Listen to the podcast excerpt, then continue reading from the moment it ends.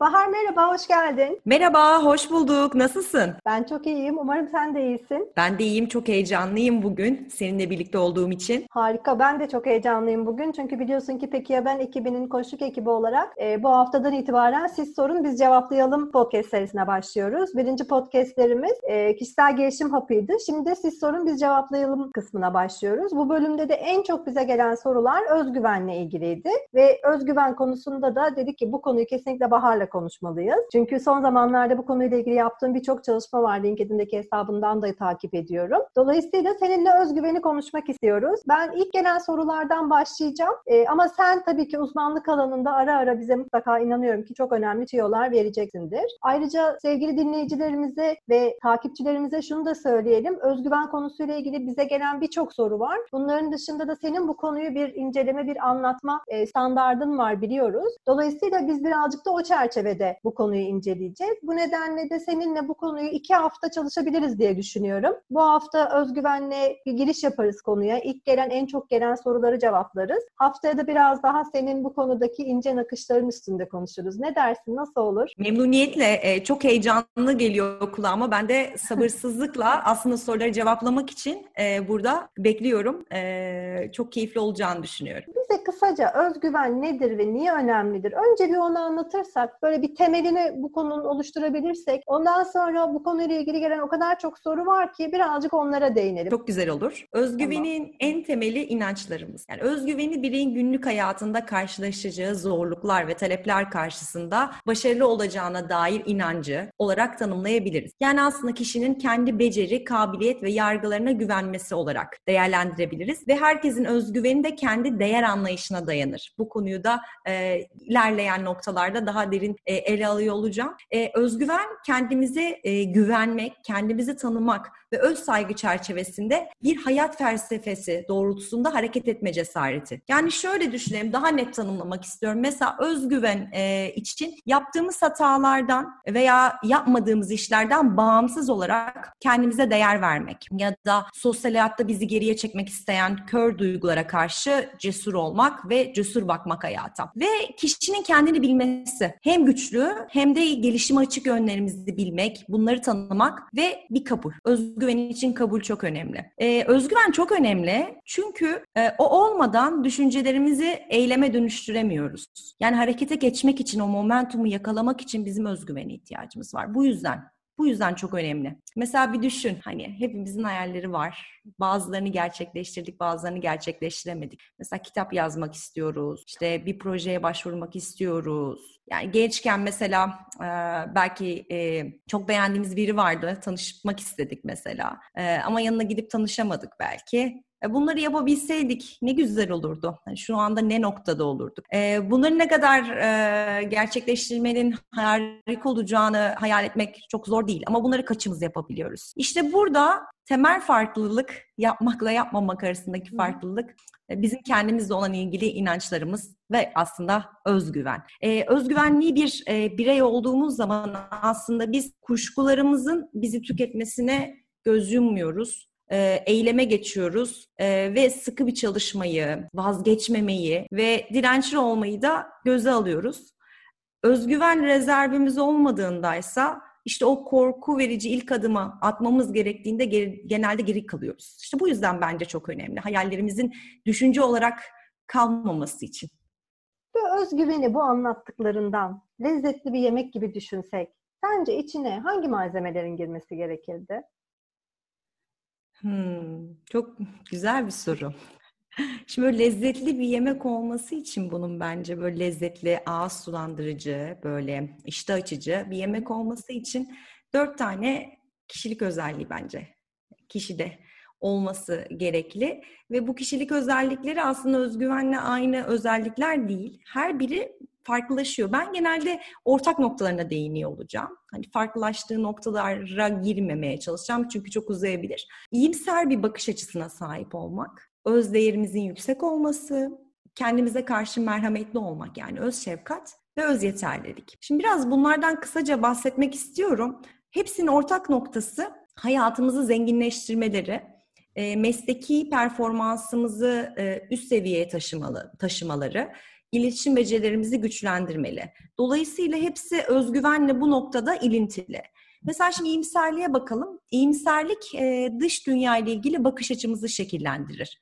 E, iyimser olmamızın nedeni dünyaya olumlu bir şekilde bakabilmemizdir. Dolayısıyla iyimserlik ve özgüven arasında sıkı bir bağ var bu noktada.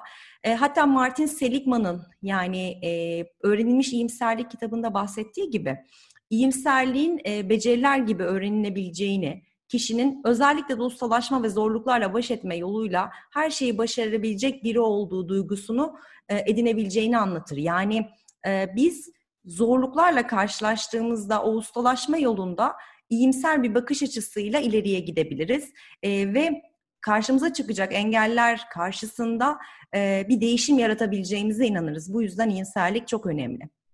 E, özdeğer demiştim. Özdeğer de geniş bir kavram ama şöyle söyleyebilirim. Özdeğeri yüksek olan bireylerin e, özgüveni de yüksek oluyor. E, eğer kendinize şu cümleyi kurabiliyorsanız ben değerli bir insanım ve kendimden memnunum. Bunu rahatlıkla kurabiliyorsunuz, kurabiliyorsanız özgüveniniz ve özdeğeriniz yüksek bir bireysiniz. E, bu kendimizi koşulsuz olarak sevebilmekle ilgili e, ve örtüştüğü alan çok fazla özdeğerli özgüvenin. Biz kendimize ne kadar değer verirsek başarısızlıklarımızı mesela içselleştirme yolunda o kadar dirençli oluruz. Özgüvenimizi koruyabilmek için başarısızlıkları sahiplenmemek de çok önemli. Ee, kendine şefkatten bahsetmiştim. Hı hı. Yani öz şefkat kavramından. Şimdi öz şefkat kavramının temel prensibi e, insanların kendilerine karşı daha anlayışlı oldukları takdirde daha sağlıklı olacakları, tatmin düzeylerinin yükseleceği ve seçtikleri alanlarda daha fazla başarı kazanacakları ile ilgilidir. Kendimize merhamet kavramından bahsetmiştim. Yani öz şefkat kavramı. E, temel prensip kendimize karşı daha anlayışlı olmak. Çünkü biz kendimize karşı daha anlayışlı olursak daha sağlıklı düşünebiliriz. Hayattan tatmin düzeyimiz artar. Ee, özellikle kendimize karşı merhametli olduğumuzda mesela başarısız bir durumla karşı karşıya kaldığımızda nasıl arkadaşımızı teselli ediyorsak, nasıl onun sırtına dokunuyorsak, nasıl sırtını sıvazlıyorsak kendimize de öyle davranmaya başlarız. Yani kendimizi destekleriz, anlayışlı oluruz. Burada e, bizi dinleyenlere şu soruyu sormak istiyorum. Arkadaşınıza gösterdiğiniz özeni kendinize karşı gösteriyor musunuz? Ya şunu kesinlikle e, unutmayın. Kendimize karşı anlayışlı olmak harekete geçmemek değil. Özgüvenle çelişmiyor. Hatta insan olduğumuzu ve zaman zaman başarısızlığa uğrayabileceğimize açık olmak daha fazla çaba göstermemizi, daha zor işlere kalkışabilmemizi sağlıyor. Bu da bizim harekete geçmemizi ve özgüvenimizi arttırmamıza yardımcı oluyor. Öz yeterlik kavramından da bahsetmiştim. Şimdi öz yeterlik kavramı Albert Bandura'nın ortaya attığı bir kavram. Şöyle tanımlayabilirim. Herhangi bir şeyde başarılı olmak için gereken beceriyi taşıdığımıza inanmak. Bandura'nın temel görüşü bu inancın yani öz yeterlik duygusunun kişinin düşünce şeklini, davranışlarını ve duygularını değiştirebileceği yönündeydi. Mesela hepimizin varmak istediği hedefler var. Mesela ben İspanyolca öğrenmeyi çok istiyorum. E, o, e, aynı zamanda hep vermek istediğim 2-3 kilom da var. Şimdi burada Bandura'ya göre bu istekleri eyleme dökmenin temel e, anahtarı öz yeterlilik. Eğer ben güçlü bir öz yeterlilik duygusuna sahipsem zorlukları fethedilmesi gereken işler olarak görüyorum. Ve giriştiğim işe baş koyuyorum. Yani e, başarısızlığa uğradığımda da kendimi daha çabuk toparlıyorum. Bu noktada ustalık kavramı ileride de bahsedeceğim. Çok önemli. Yani çaba göstermek, o işe başlamak ve aslında o işi fethetmek. Fethetme kavramı öz yeterlilikle ilgili. Dolayısıyla bu lezzetli yemeği yani iyimser bir bakış açısı, kendine değer, kendine şefkatli davranmak ve kendi yeterliliğine inanmak. İşte bunlar lezzetli bir e, yemeği sofraya çıkarmamız için, özgüven sofrasına koymamız için ihtiyacımız olanlar. Harika, çok teşekkür ederim. Şimdi en çok gelen konulardan bir tanesi de özgüven eksikliği ile ilgili. Tabii burada birçok kişiden çok farklı açılardan soru geldiği için genel olarak bu konuyu değerlendirmemiz gerekirse. Mesela bir kişi diyor ki ben yöneticiyim, ekibimdeki kişilerde bazılarında özgüvenle ilgili sorun olduğunu düşünüyorum ama Emin de değilim acaba sorun özgüven midir? Ya da birisi diyor ki bir hedefe ulaşmakta, bir amacımı gerçekleştirmekte bazı sorunlar yaşıyorum. E, çünkü istediğim gibi kendime anlatamıyorum. Acaba bu özgüvenle mi ilgili bir konu? Sen de bu konunun uzmanı olarak bize bunu nasıl anlatırsın? Yani özgüven eksikliği yaşayan kişiler nasıl düşünürler, nasıl davranırlar? Nasıl anlayabiliriz bu, biz bu özgüvenin eksik olduğunu ya da olmadığını? İlişkide olduğumuz kişilerde ya da kendimiz için de aynı şey geçerli. Ortak düşünce kalıplarını, e, ortak davranış biçimlerini düşünerek yanıtlamaya çalışacağım. Şimdi kendimize yönelik e, özgüveninizin, özgüvenimizin ne durumda olduğuna bakmak için dört tane soru var mesela şu anda aklıma gelen. Bunlar çok temel sorular. Birincisi hata yapmaktan korkuyor muyum? Hata yapmaya karşı toleransım nasıl yani? İkinci soru Kendimi başkalarıyla kıyaslıyor muyum?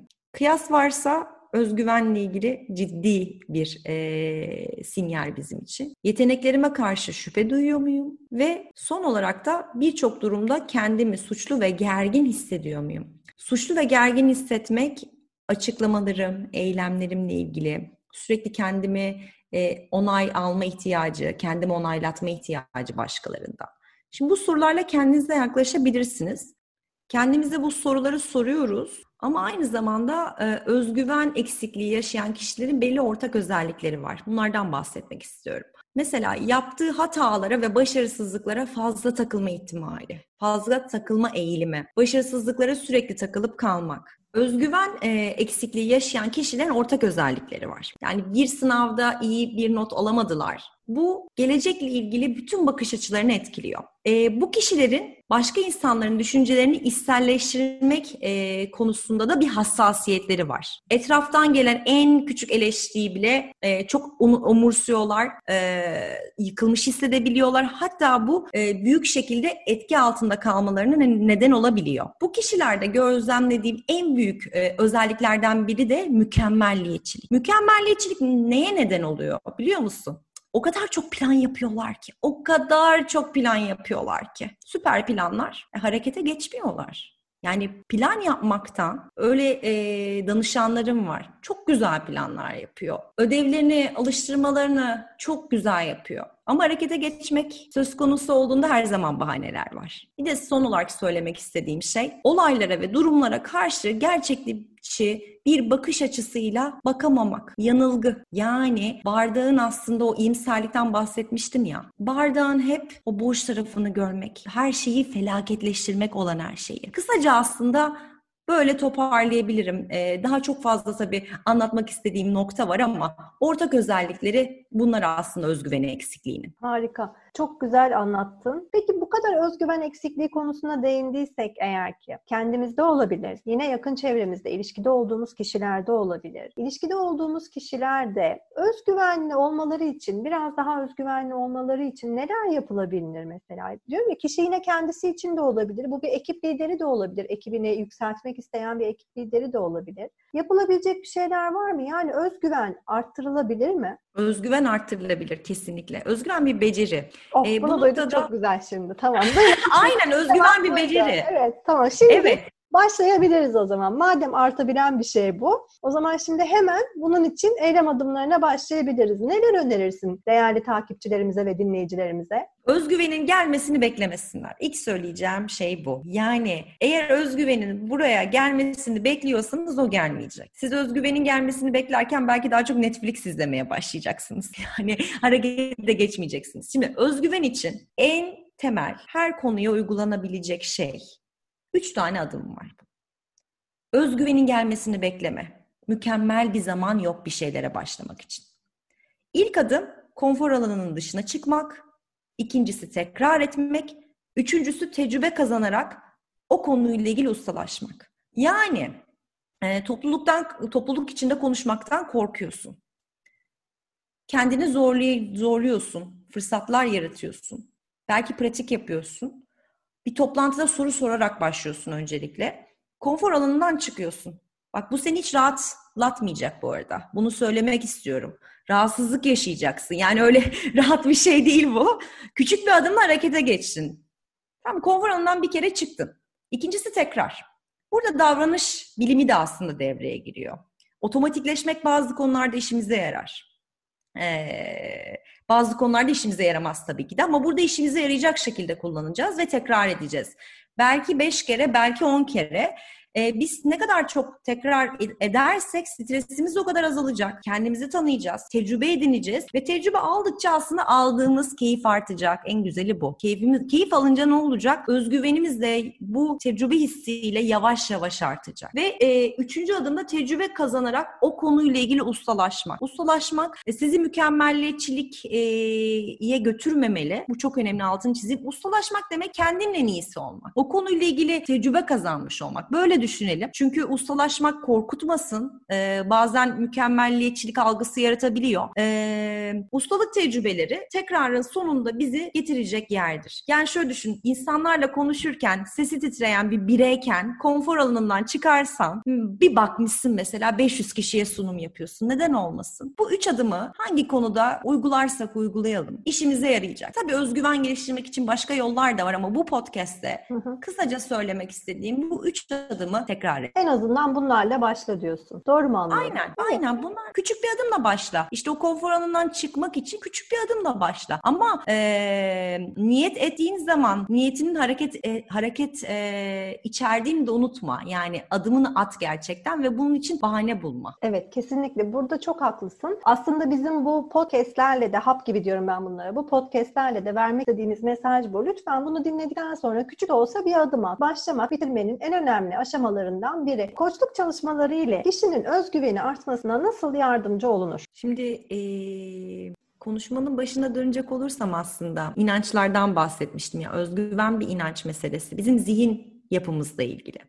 E, koçluk danışanın kendi inançlarını fark etmesi, bu inançların altındaki duyguları anlaması, bu inançların hayatına olan etkilerini görmesi noktasında çok büyük bir farkındalık yaratacaktır. Yani bu, bu süreci kişi kendi başına da çalışarak, kendine koçluk yaparak da sağlayabilir. Ancak koçlar bu noktada kişinin buradaki inançları fark etmesini, altındaki temel e, korkuyu, endişeyi, şüpheyi tanıması noktasında bu süreci hızlandıracaktır. Ve bu inançları biz anladığımız zaman, kişi bu inançları gördüğü zaman, bu inançları inançları nereden aldığını anladığı zaman belki bunu bir küçüklük e, çocukluk kararından aldı. E, belki yaşadığı toplumdan aldı. Belki kendi yaşadığı bir geçmiş tecrübeden aldı. Bunu fark ettikten sonra işte bu sefer de e, koçluk yolculuğunda kişi bu davranışların yerine, bu inançları yerine hangi inançları koyabilir? Kendiyle iletişimini nasıl pozitif bir dille yönetebilir? Bunlar üzerine çalışmaya başlıyoruz.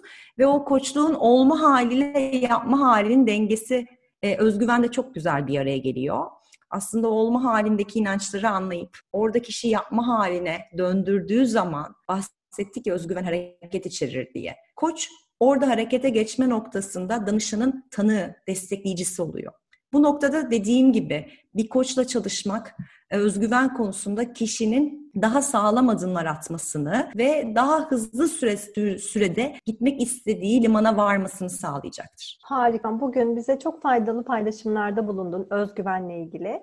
E, podcast'ın başında söylediğimiz gibi bu iki hafta sürecek bir podcast serisi özgüvenle ilgili konuşacağımız bu konular. E, ve daha önümüzdeki hafta çok daha detaylara gireceğimizi düşünüyorum bununla ilgili. Zamanını ayırdığın için, paylaşımlarını yaptığın için çok çok teşekkür ediyorum. Önümüzdeki hafta tekrar görüşmek üzere.